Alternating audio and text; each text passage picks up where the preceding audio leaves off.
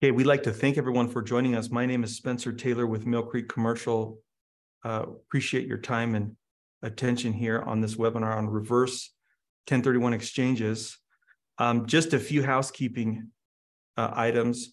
This webinar is being recorded and will be made available on demand after the completion of this webinar. So we'll send out an email to everyone with a link to this web to this webinar for you to view it or share it with others. Also, we want to answer every question we possibly can. So will you please use the Q&A fe feature at the bottom of, of your screen to ask your questions. You can ask them in real time. We hope to get to some of them real time, but if we don't get to them real time, then we have a dedicated time slot for answering all those questions. And we'll just, I think, answer as many questions as there are. So we want to get to every question. So without further ado, let me introduce our guest today. Tom Bottenberg is Executive Vice President from FinTech. FinTech is a national 1031 exchange accommodator. They are able to help clients all over the country with traditional forward exchanges and reverse exchanges. One thing that impresses me about FinTech is their process on helping exchangers successfully complete their exchange. There's not a single exchanger out there who doesn't worry about the 45 day deadline, doesn't worry about the 180 day deadline, and FinTech helps them complete successful exchanges. So, Tom, welcome. Thank you for being with us. Thank you, Spencer. Pleasure to be here as always. Um, excited to uh, talk a little bit about reverses. Uh, as I was kind of mentioning earlier, uh, reverses have become a real timely issue. Um, the, with inventory as difficult as it is to find, and the fact that um, people are nervous about having that 45 day identification of the uh, gun to their head, uh, reverses are a great way to actually buy before you sell and kind of take all the heat out of your out of your transaction. So thanks for inviting me. Well, happy happy to have you here. In some ways, I suppose this webinars can be viewed a little bit backwards. That's that's a 1031 joke anyway, that's the last joke I'm going to do for the entire month. So, Tom, take us take us through it. Uh, where should Great. we start? Well, let's let's kind of speak kind of conceptually and talk about what a reverse exchange is and why it's important. And uh, a reverse is basically just a tax deferred exchange strategy that allows you to buy your replacement property before you sell your relinquished property. So buying before you sell is the big issue with respect to reverse exchanges.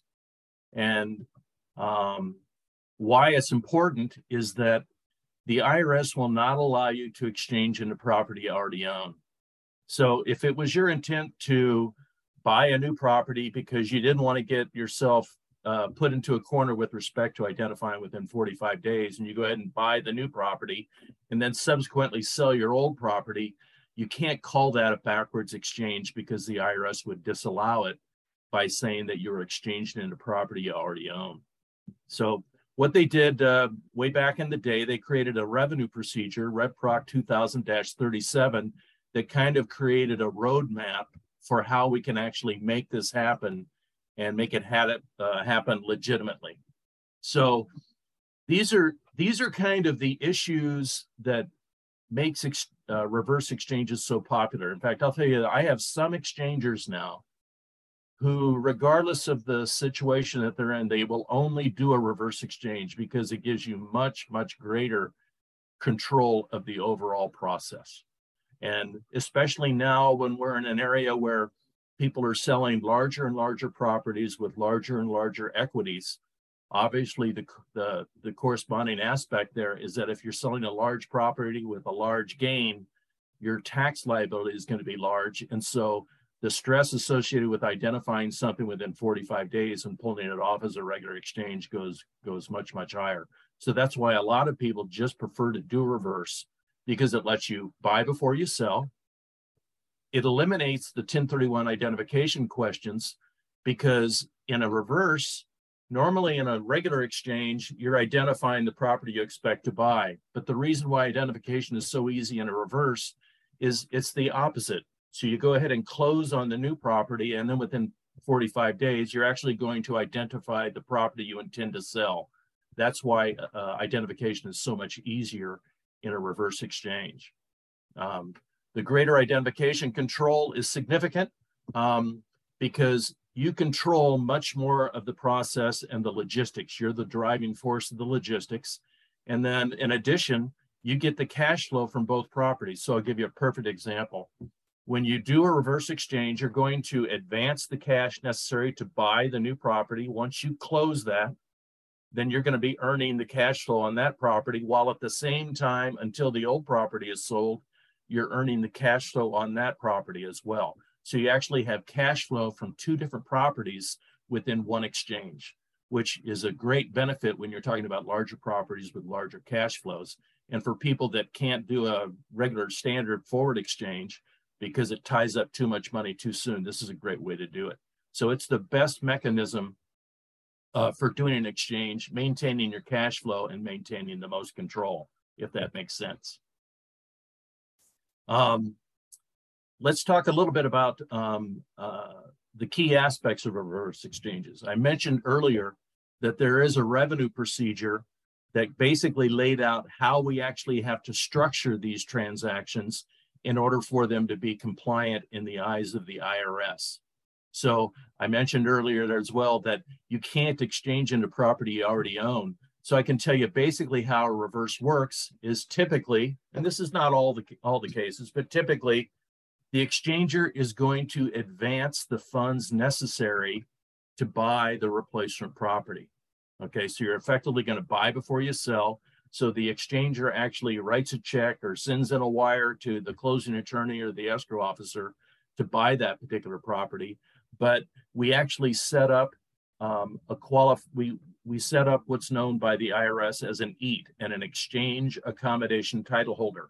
So if I was buying a property from Mill Creek in Salt Lake City, then I would we would go ahead and create a Utah LLC, and that Utah LLC will be our EAT. That'll be the uh, exchange accommodation title holder. So once you buy the property in Utah, the property is going to be vested in that LLC, and that starts your 45 and 180 day clock.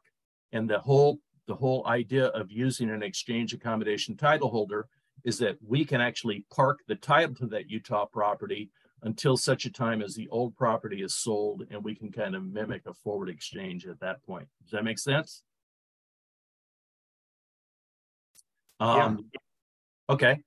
Uh, and and so uh, if if if questions come up along the way, uh, Spencer, can you just go ahead and and yell them out if if you'd like to cover them at that point in time? Yeah, I'll do that. Okay.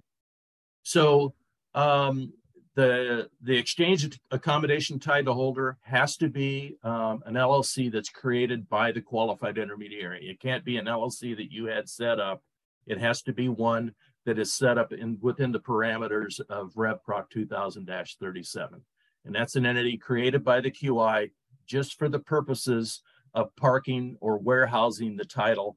And in, in the case of a reverse, probably 90% of the time, the title of the property we're parking is going to be the replacement property, although it is possible for us to park the old property as well. And that's because there's really kind of two ways to do a reverse exchange. And we'll kind of go through those here in a minute. Um, but it's the kind of the overall idea of parking or warehousing the title in the stead of the intermediate uh, of the exchanger by the intermediary that makes it a reverse exchange. That's what makes it unique.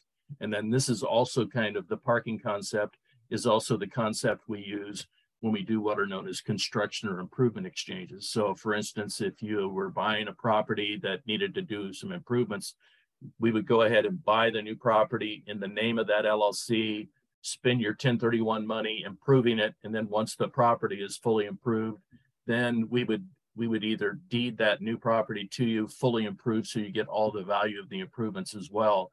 Um, or in most cases anymore, we just go ahead and assign that LLC to you. Okay. The, the, the one caveat going in though is that you have to realize that just like in, in a standard forward exchange, all the properties in a reverse need to be what are called like kind properties, right? And so we all know like kind, the IRS has a kind of a two tiered definition of like kind. That means property held for investment or property held in a productive use of a trade or business. So effectively, property held for income or property held for investment, if that makes sense. So there's kind of these two flavors of reverses, and then uh, uh, off that, off the one of those two, we can actually do an improvement exchange. There's an exchange last reverse, where we do the reverse, where we actually acquire title to the replacement property, and then we actually do the exchange part of the transaction. We warehouse the property first, and then we do the exchange at the back end of the 180 day period. Exchange first is where we flip flop that. Usually that's where we actually go on title to the relinquished property, but we mimic a simultaneous exchange by warehousing that title at the front end. And then the exchange is already done and we just balance the equities in that case. And then the third is kind of the improvement or construction exchange uh, that I mentioned a minute ago. So Tom, I have a question here on an improvement on a on an improvement exchange. Let's say um, you identify a property, it's a vacant lot, and you want to build on it. You want to build a restaurant on it, or you know, for McDonald's or something, right? right. When you put that land under contract and you plan to do a reverse exchange, does a 180 day clock start to sell your relinquished property? Or does it start after the, the improvement has completed? So the, the, the 180 day clock starts when you close. So the minute that you buy that dirt and it goes in the name of the LLC, that's where it starts your 45 and 180 day clock, right? So you, you need to have all your construction done all your improvement done. I mean, I guess with the, within the value of the exchange, you need to have all your improvement done Within by 180 day, day by, yeah, okay, okay, good. But that that that, that brings up a good a good point. And I, I'm going to make this kind of caveat about reverse exchanges.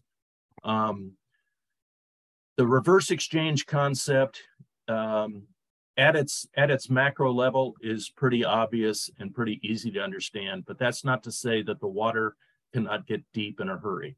Yeah. So that kind of you've kind of teed up an idea that we should probably just go ahead and cover at the very beginning, because there are the one thing um, a reverse exchange allows you to do is uh, it has an extensibility that's built into it if you want to take advantage of that. But with the extensibility, and by extensibility, I mean going past the 180 day safe harbor. But when you go past the 180 day safe harbor, things tend to get a lot more complicated and a lot more expensive.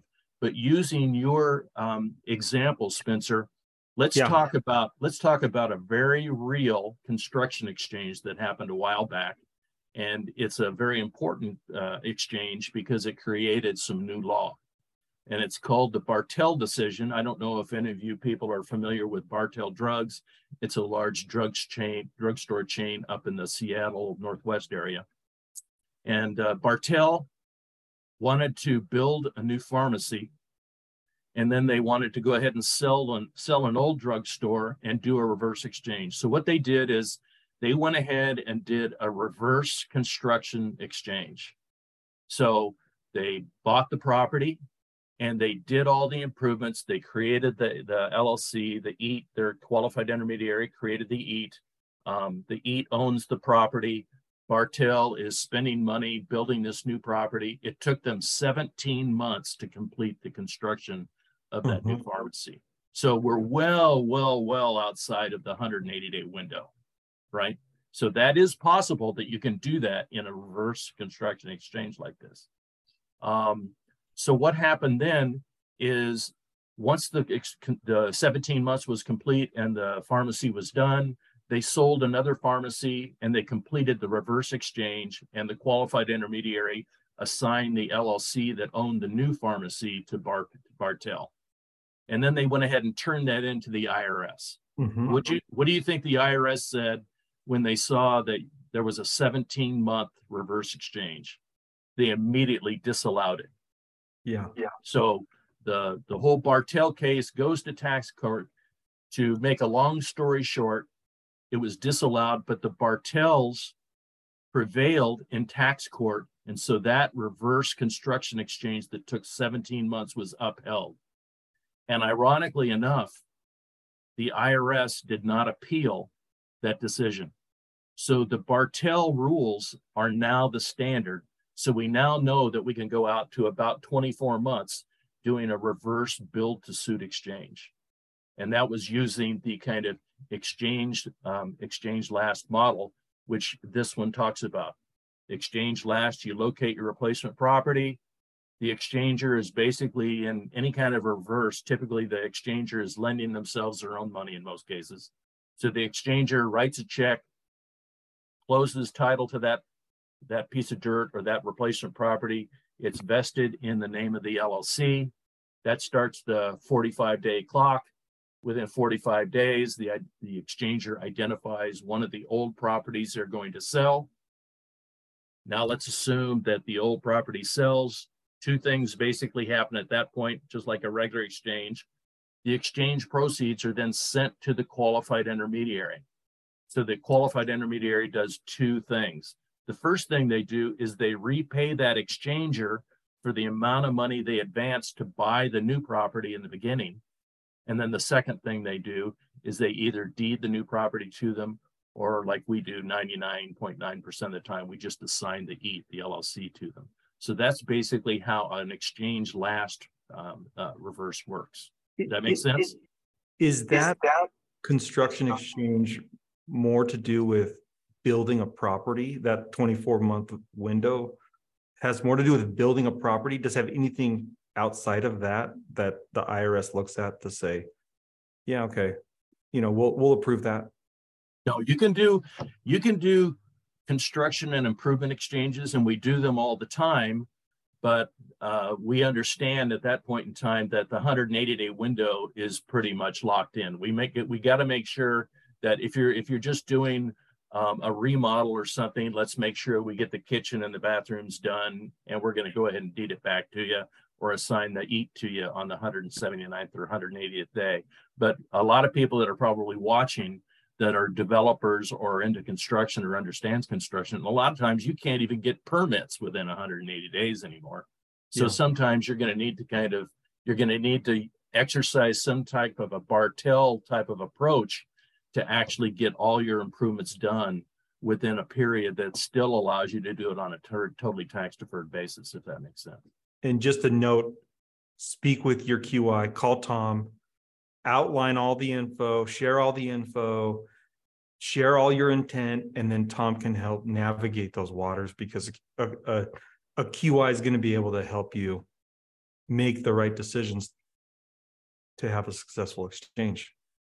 And you know, as we're as we're mentioning uh, QIs, then um, uh, make sure that your QI is properly experienced because, like I said, most reverses are pretty straightforward but the water can get deep in a hurry. You want to make sure that you've you're working with someone that has has done lots and lots of these so that if something does come up, they have the ability to mitigate it without creating a huge tax liability for you. Good. So let's let's talk uh, for just a minute about an exchange first reverse. This is only about 10 or 15 percent of the transactions that we see. Um, sometimes you'll have a situation where it's not appropriate for the uh, the, the EAT LLC to go on title to the new property. Usually, this involves something where um, the exchanger has some financing that they need uh, that where the lender will not allow the QI or the or the EAT to hold title to the new property. In those cases, what we do is we basically mimic a simultaneous exchange. Exchanges have been around since the since 1921. Um, up until 1984, all exchanges had to be done on a simultaneous basis, meaning that you had to buy and sell the properties all on the same day. So that's the type of exchange we mimic. And if we have to do an exchange first reverse, it kind of works like this.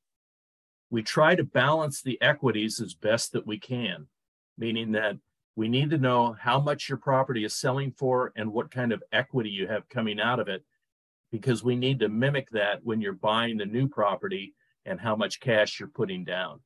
So if you have um, if you have a fifty thousand dollar uh, equity and a fifty thousand dollar loan on the old property, as you're buying the new property, we need to make sure that as you buy that new replacement property that's going to go in your name, then you have about fifty thousand in equity and a fifty thousand dollars in debt.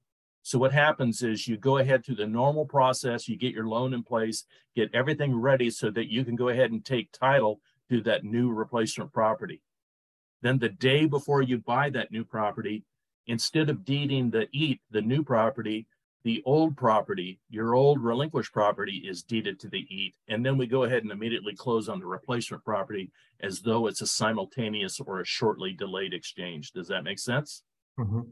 Okay. So in that case, you don't have an identification issue because you close uh, you close so quickly um, that that you're uh, you, you've already closed on the replacement property within the 45 day window, which is de facto identification anyway. Um, then later on, once the old property sells, now we've already balanced the equities, so we know the math going into the replacement property is correct, the 50 and 50. So once the old property sells, then the intermediary or whoever's the the the, the EAT holding the EAT, then they go ahead and they deed off that property to the new buyer. And that completes that complete that that complete exchange. You can see the the logistics are a little bit different. Um, and the reason why there's probably only 10 or 15% of the time is because usually people have the wherewithal to uh, either through their own access to cash or through some kind of a bridge loan or some kind of a cross collateralized loan, they have access to the kind of money it takes to go ahead and buy the new property all cash. And there's actually a new wrinkle that I should mention at this point in time. There is a way now that has just been developed by an associate of ours in conjunction with David Shechtman, who's probably the uh, he's probably the number one or two lawyer in 1031. But there's actually now a way to have uh, if you don't have all the access to the cash, there's a way for a lender to make a loan to the exchanger and for the EAT. This is in an exchange last scenario. Uh, there's a way for the lender to make a loan to the EAT, and then there's a deed of trust that comes back from the EAT to the lender. So there's a new way to do that. Um, uh, but but but that kind of that kind of brings us back to the improvement exchange. Um, so Spencer, this this deals uh, exactly with um, the kind of the question you had, where if you mm-hmm. buy the dirt and you do the improvements, this is your standard typical improvement exchange. You locate your replacement property. Uh, the exchanger uh, advances the cash necessary to buy the dirt. The part of the dirt is then vested in the name of the EAT, um, and then and then the replacement property is improved with funds from the um, uh, from the exchanger, either in the form of advancing cash, or in some cases, we actually do improvement exchanges where this is the back end of a regular exchange. So sometimes uh, the the cash is advanced from the QI because we've already they've already sold their old property. It's just that they're doing some improvements on a new property. So in that case, the qualified intermediary buys the buys the replacement property. It goes in the name of the EAT. The improvements are built once the improvement uh, improve uh, uh, all the improvements are done, then we go ahead and uh, we assign that LC to them. If it's the uh, if it's the other case and the property sells, then we go and pay them back and then assign them the EAT, if that makes sense. Hmm.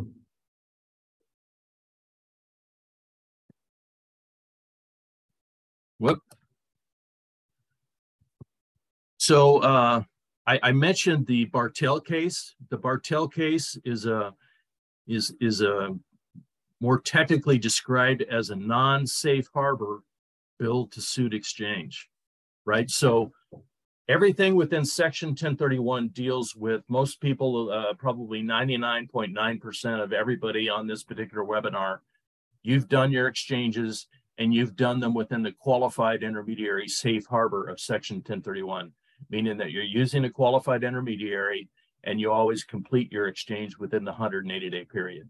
But just because you're not using the qualified uh, intermediary safe harbor doesn't mean that you can go, you can't go outside of that. So the minute that you do a non-safe harbor exchange, you're no longer doing a 1031 exchange. You're doing it based upon case law.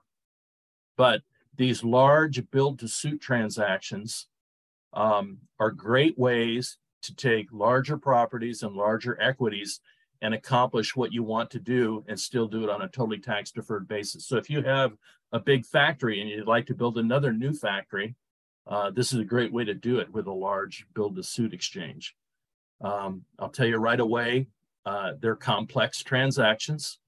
And so they're going to be an expensive transaction. The exchange fee is not going to be small. So you should be expecting to spend, you know, on a on a big uh, build to suit exchange. I'd expect a ten or a fifteen thousand dollar exchange fee.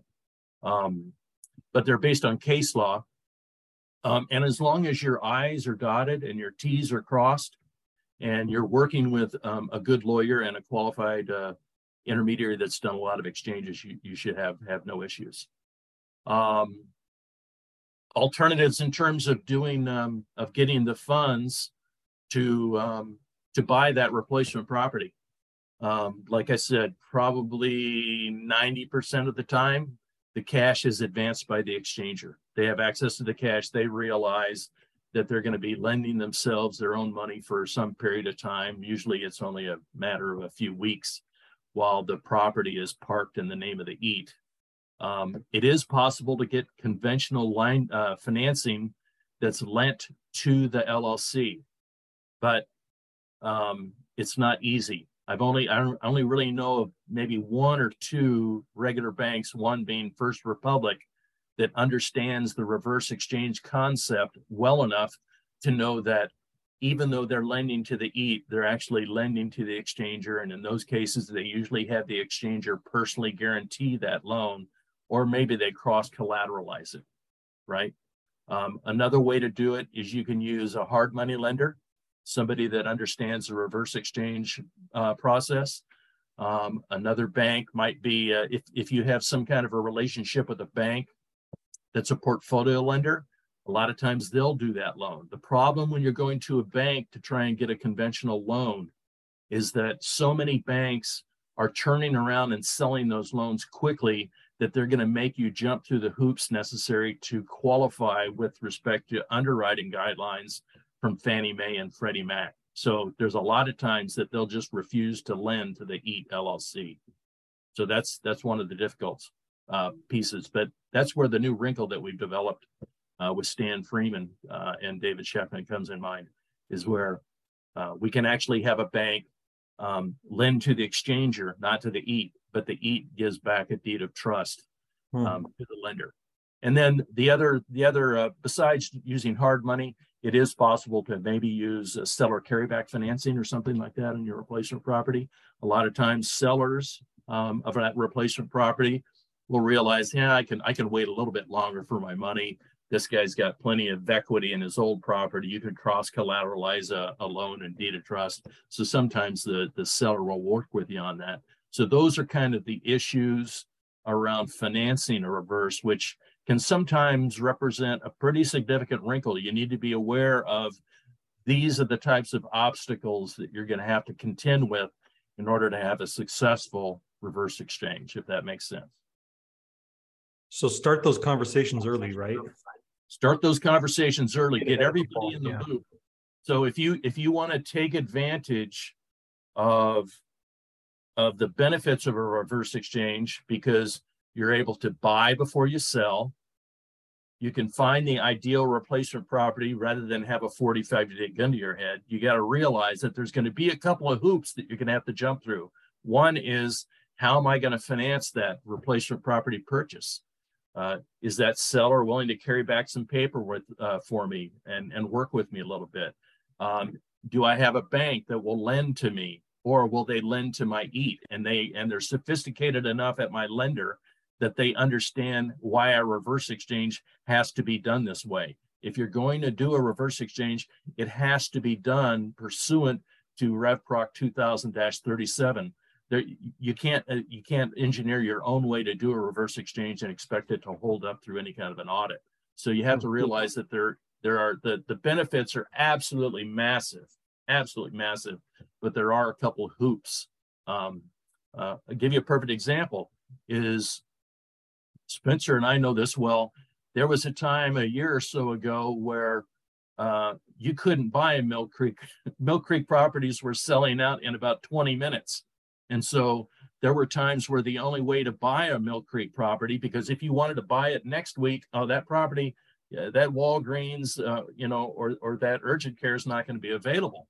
So the only way to buy it is to do it as a reverse. Okay, I'll advance the money. I'm going to buy the Mill Creek property today, and then I'll go ahead and put my property on the market next Wednesday. And it all closed out pretty quick. And but that was the only way to do it. Uh, the market's not quite that quite that uh, intense right now, but you do still have a situation where the inventory is pretty tight.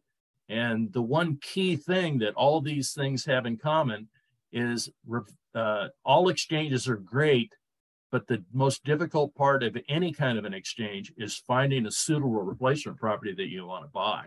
And so that's why reverse exchanges are so popular is people love being able to find the ideal property and not feeling like they're accepting something that's that's kind of a second or a third tier property with respect to what they wanted to buy originally, if that helps.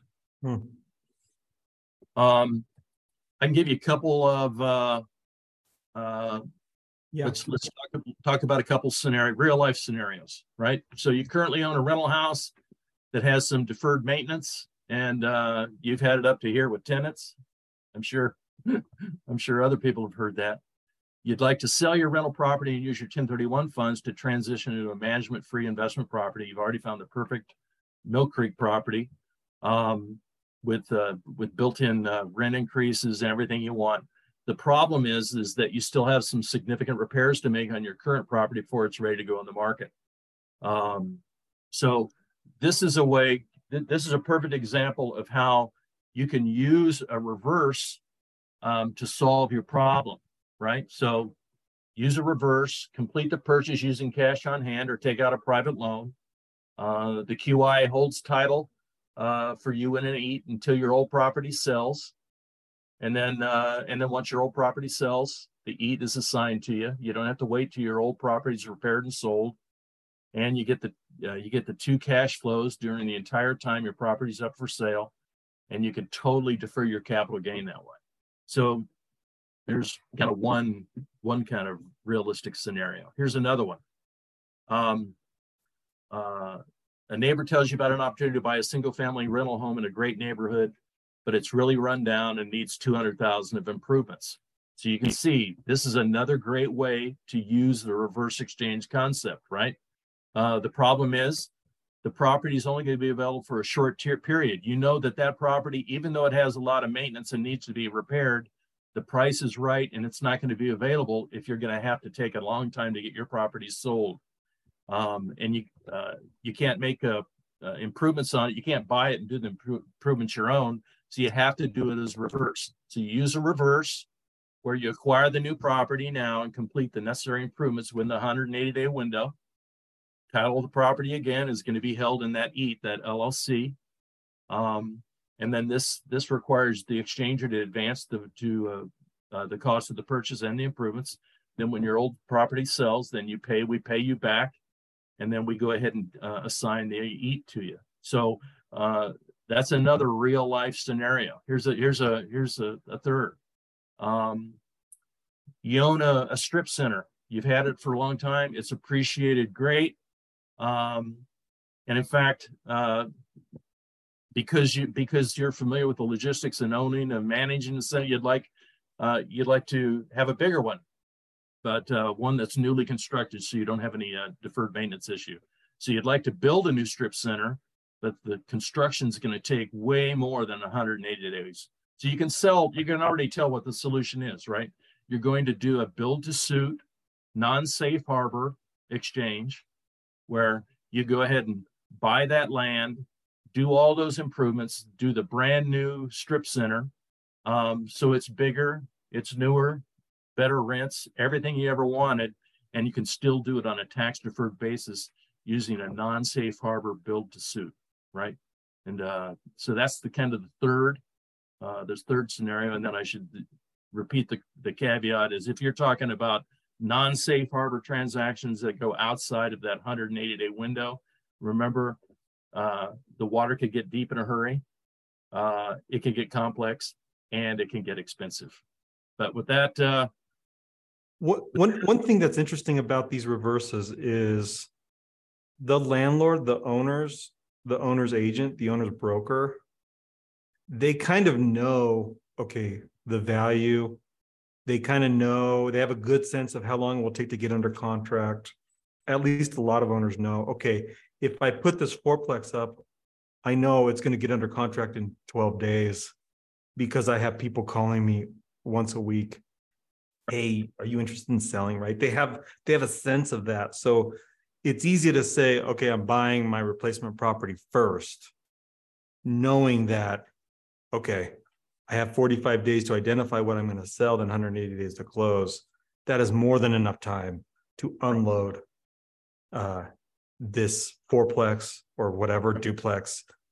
And I, I won't feel pressure to take the first offer that comes to the table, right? There's, there's just that, that calm, that calm in the middle of a, of a storm that often happens when you do a forward exchange where you decide to sell and now you're, I mean, Tom, you've mentioned this, that forty-five day window feels like, feels like ninety days when it starts and feels like ten days when it, and when you're approaching the end, like, where did all the time go?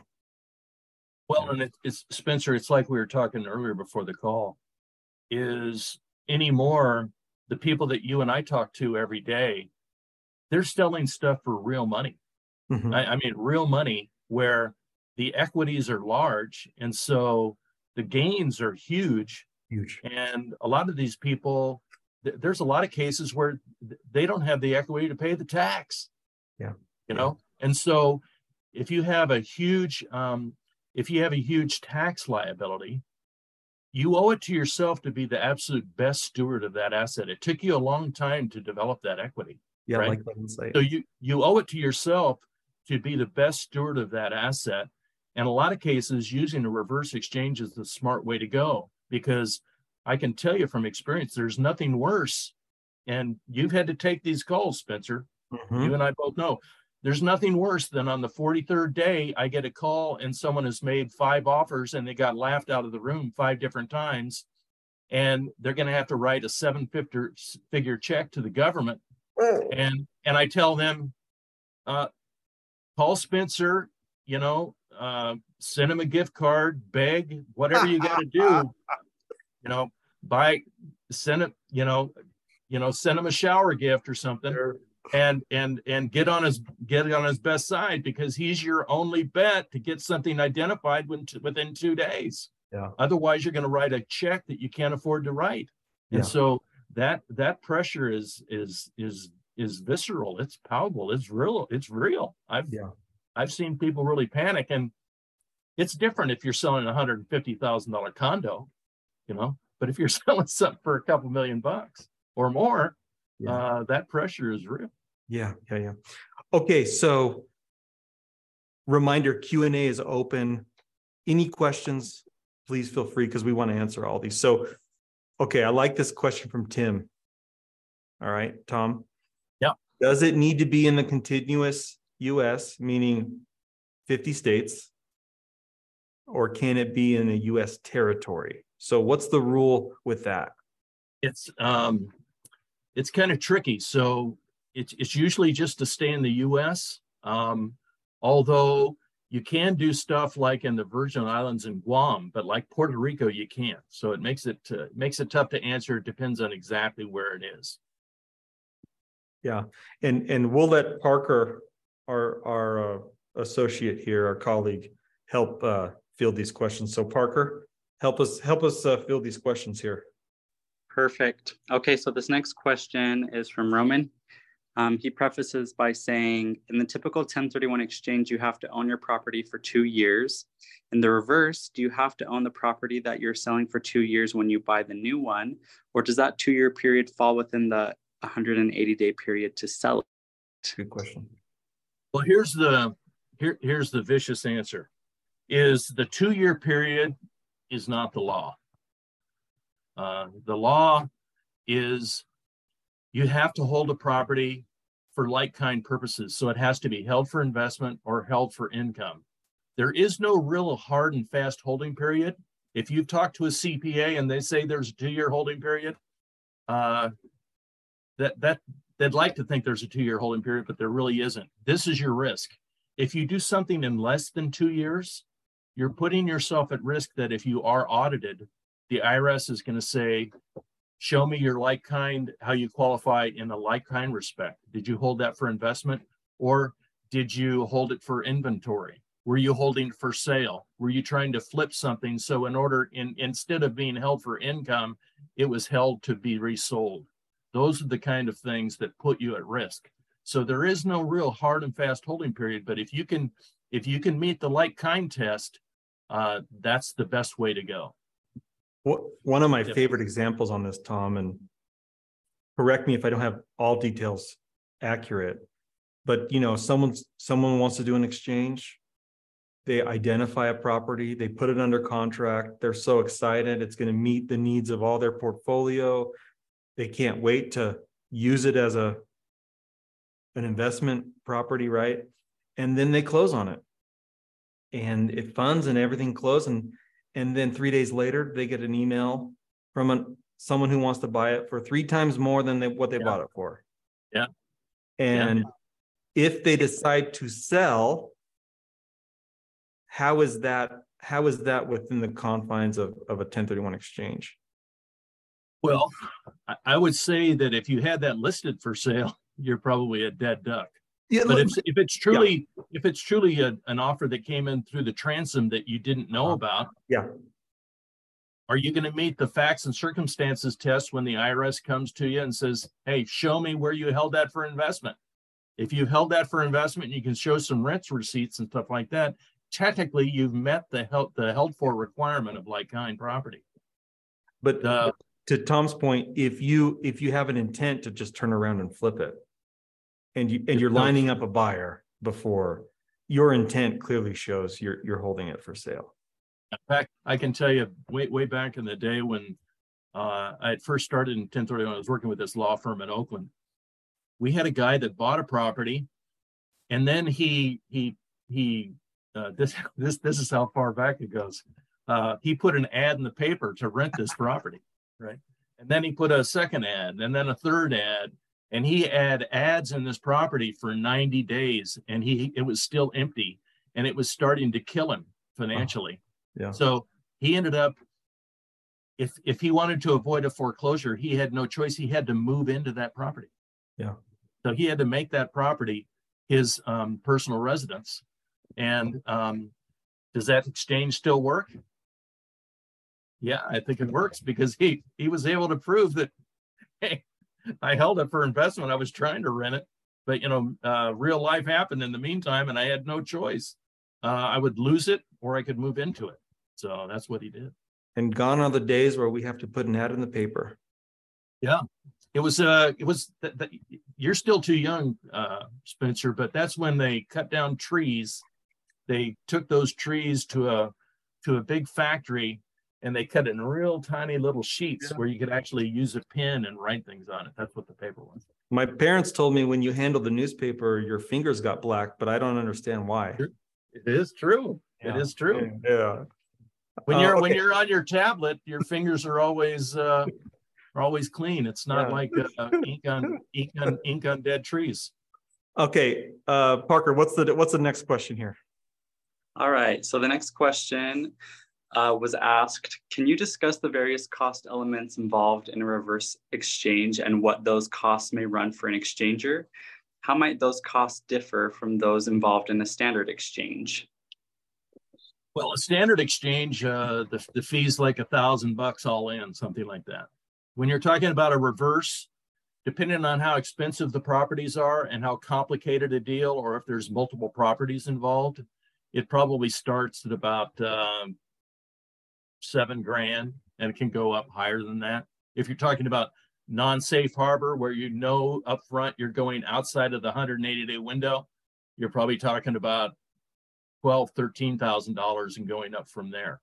Um, in addition to that, you're going to be required to pay for the LLC fees because what happens is if you're buying a replacement property, we will try to create that LLC in the state of the replacement property that you're buying. So if you're buying something in Nevada, we'll create an LLC.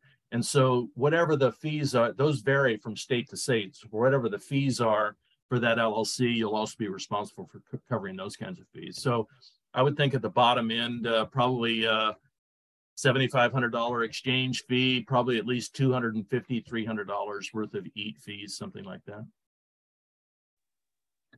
Great. So the next question um, alludes to something that was stated earlier in the webinar. Um, this person asks, what is the name of the conventional bank lender that was mentioned that is very familiar with this process?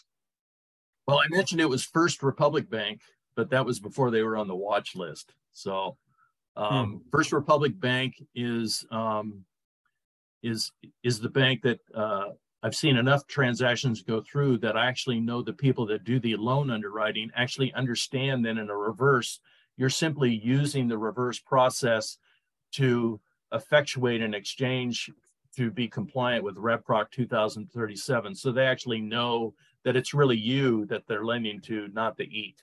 Uh, they also know that they're only lending the, the, the qualified intermediary will only be on title to that piece of the LLC uh, for a short period of time. So what what hac- actually happens is when that LLC, that exchange accommodation title holder is created, the exchanger is going to be the contact and the and the manager of that LLC. The owner is going to be the qualified intermediary. So that way, later on, when the when the LLC is assigned back to the exchanger, it's the ownership interest that is being assigned back to the to the exchanger. That way, once the exchange is done, they'll be both the manager of the LLC as well as the member or the owner of the ownership interest of that LLC, if that helps. Hmm. So if you're if you're talking about, uh, let's talk about lenders again. So First Republic Bank is is a is a commercial bank that I've seen make these loans. Um, I've seen a thousand that won't make them.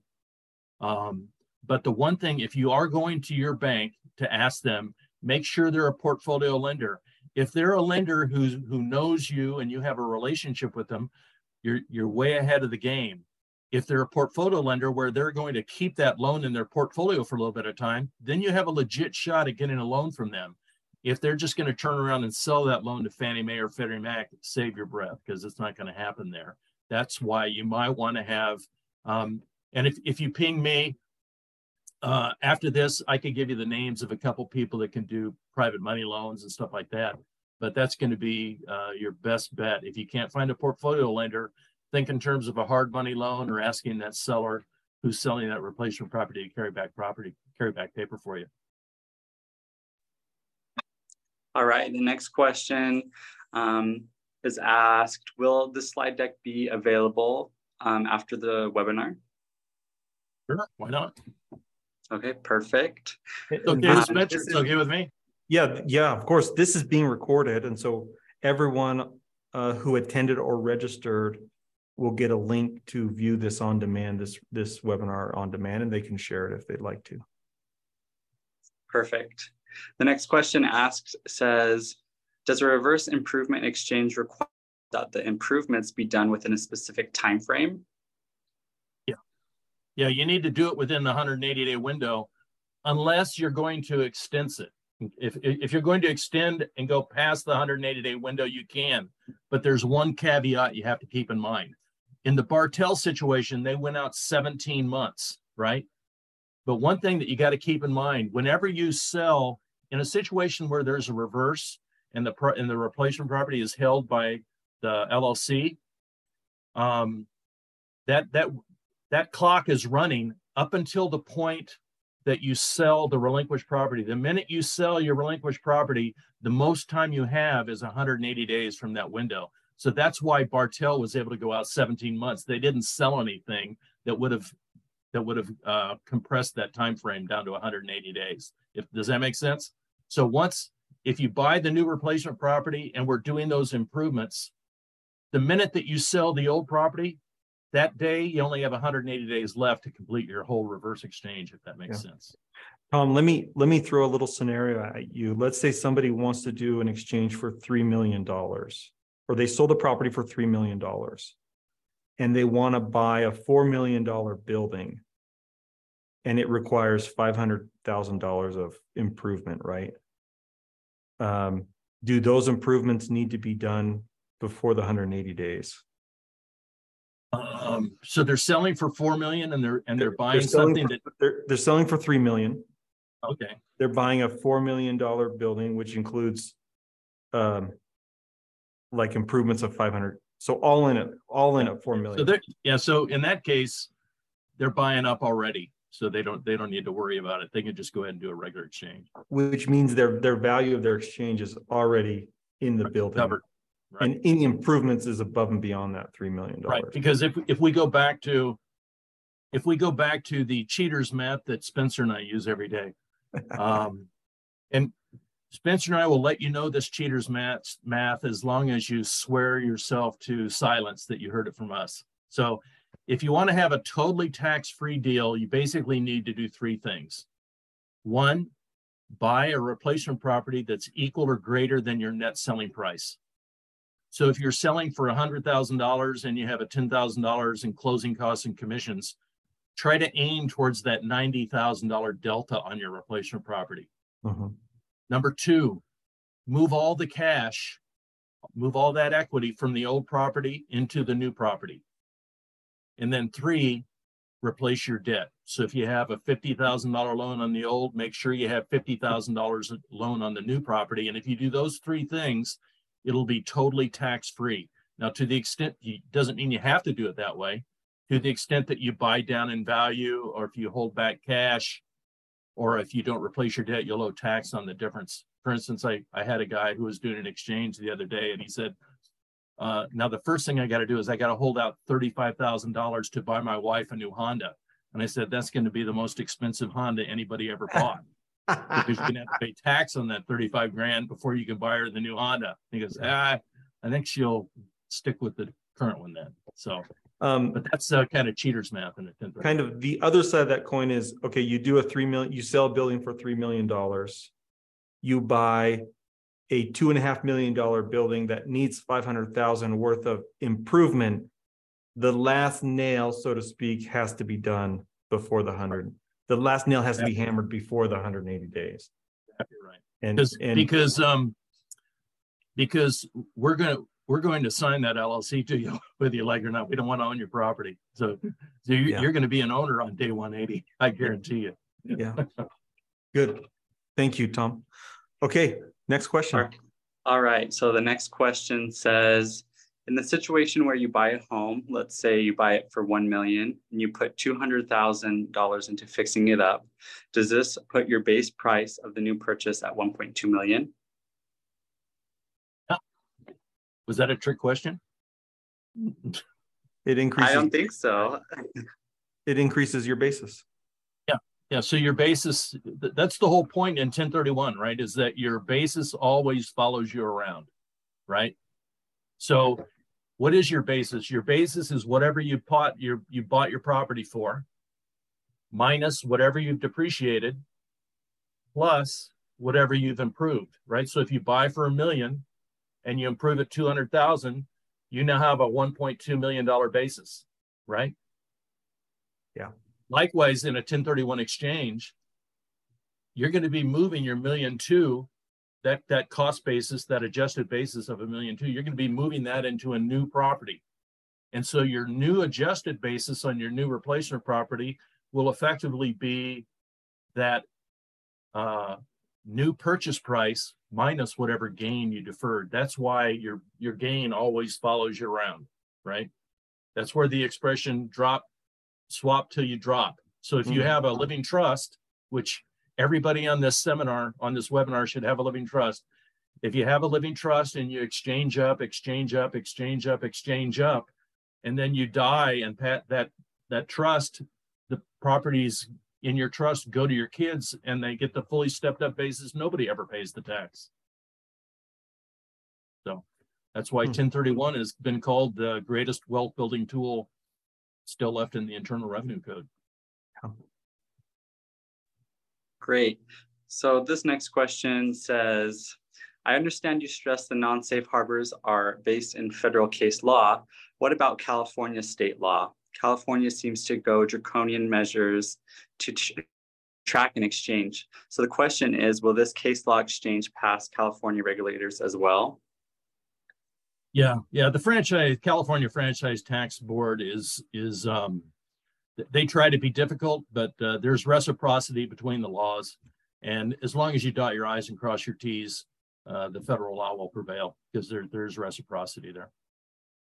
California does have that weird uh, clawback law, though. So, for instance, if you sell a property in California and you exchange into something in Florida, um, you have to file this little 3840, a little uh, postcard every year until such a time as you have a taxable event. So, say five years from now, when you sell Florida, Gavin Newsom in California is going to expect his share of the gain that you earned while you own property in California. Hmm. So now I've I've had lots of California exchangers tell me that how, how would Gavin know? He'll never know if I never file that thing. How will he know? He'll never know. And but then I've also had people to say, no, I last thing I want is Gavin chasing me. I'll just fill out the dump form. So you never. All right, All right. Next question says 1031 exchanges require that the exchanger put the same or more equity into a replacement property. If I have substantial uh, if I have substantial equity in the selling property, how can I do a reverse exchange? Well, that's that's always the that's always the wrinkle, right? The the tough part is if you have big equity in your property, um, you, you're going to have to put if you're going to do like an exchange first, you're going to have to match those equities, right? Because the whole object is you need to move the old, you, you need to move all the cash from the old into the new. Um, so one one way to to to address that may be is, and, and this this brings to uh, a, a point that is probably good that Spencer and I kind of kind of tell people from often is the one time you do not want to manipulate the equity or the debt is in the middle of an exchange. Because if you manipulate how much equity you have or the debt in an exchange, you're going to cause yourself a taxable event.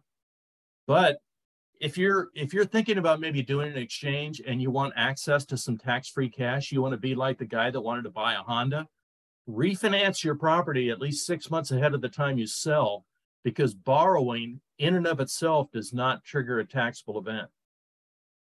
And if you can't do that, then go ahead and buy your new property. If you have all that equity, move all that equity into your new property. And then the day after you close on that new property, then refinance it and pull your money out tax free that way.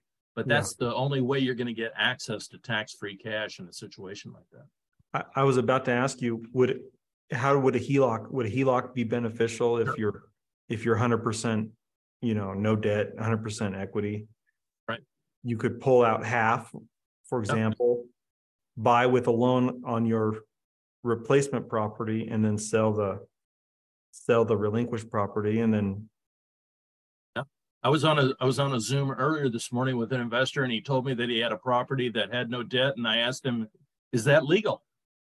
I know it's un-American, but uh, is that legal? And he says that's it's legal to have no debt. Believe me. Alrighty, so this next question refers to uh, one of the examples you were talking about earlier, Tom. Says, why were they allowed to go out 17 months? How do you do that kind of exchange? So the reason they were able to do it 17 months is they knew going in that they weren't going to do a 1031 exchange. They knew that they were going to do a tax deferred exchange based upon case law, meaning that as long as they dotted their I's and crossed their T's, um, they would have an indeterminate amount of time. Now, the, the reason they ended up with 17 months, you'll remember in that case, they went ahead and reported that exchange and it was immediately disallowed. They only won in tax court and then it wasn't appealed. So that's how they actually got out to 17 months is they had to go through tax court to get it approved. But since then, Bartell can be the measurement by which we use. We can use that Bartell case law for our benefit. That means we can go at least 17 months or more. All right, this next question says, if you do a reverse exchange and buy down in price and create boot, does this mess up the exchange? In a straight up 1031 exchange, you would pay tax on the boot, correct? Same as same in a reverse. If you pay if you trade down, you still owe boot. All right, and this is the last question we have in the queue. um, they ask, if I buy a beach house rental and I'm getting money to make repairs for the seller, the closing attorney tags the money to go to a GC, which I have bids from before closing. When I close, the attorney is holding that money in an escrow and dispersing that to the uh, to the GC as the improvements are made post sale. Does that work? What do you guys think? Do you think that works? My understanding is the QI needs to hold the funds and then and send it to the right. That looks like that looks like as the minute that Patty buys the beach house, even though she has that money coming in to pay for the improvements, um, those improvements aren't going to count towards her exchange because she she's going to be exchanging those new improvements represent new replacement property and she's ex- essentially buying into property that she already owns so that's a case where you'd still need to have the EAT set up to hold title to the property during that period of time where those extra improvements are are put in that way uh, unless you don't need the unless you don't need um, the higher value to offset something you sold like that one case that Spencer was talking about, if um, if if buying the beach house is enough to to give you a totally tax-free deal, then don't worry about it. If that yeah. makes sense. Tom, do you have a slide with your contact info? Uh, to all of our listeners, thank you so much. This has been a pleasure. I know this can seem daunting, confusing. First this and second whatever. I would I would just encourage you if you have questions, reach out to Tom, share your scenario with him. He'll be able to kind of go into depth. All we wanted to do here was just provide, you know, like a 30,000 foot view, like enough to say, what what questions do I have and what direction do I need to head down with um, um, Tom? So uh, anyway, thank you all. Tom, any parting thoughts you want to share with our audience before we kind of hit stop record and end? Um, the only thing I would say is that um, don't forget that reverses are just like have proven themselves now.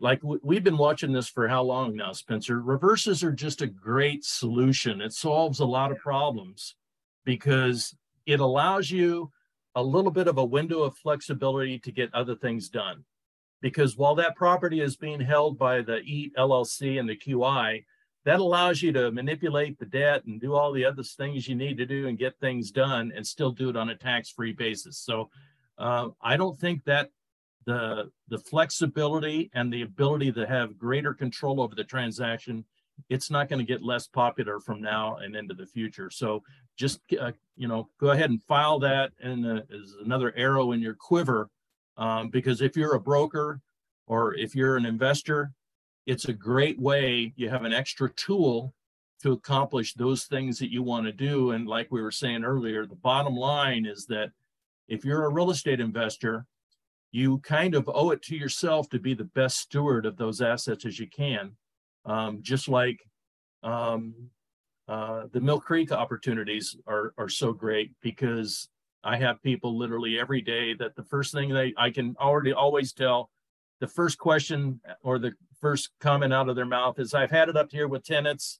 You know, I'm tired of uh, COVID and uh, uh, rent moratoriums. I want to go into something that's passive that pays me six percent. Yeah, like okay, that that makes it easy. Then call Spencer. Yeah, um, but uh, uh, the reverse exchange, those types of solutions and, and a reverse is a great solution and a great mechanism. Uh, make them available to you, and, and uh, it'll just make your life as an investor a lot easier. Tom Bottenberg, thank you so much. You're such a great friend, and you provide such a great service. I don't know of anyone who hasn't been five star satisfied with FinTech and what you guys do over there. So, thank Appreciate you. Appreciate it, there, Commodore. Thank you, and to all of our our audience, thank you for joining us. We sure appreciate it we hope this has been valuable and a little entertaining and a little educational. So um, when you, when you uh, see the email with the link, feel free to share it with a friend. We would, we would uh, consider that to be the ultimate compliment. Uh, okay, thanks all. Have a good day. Thanks. See you guys.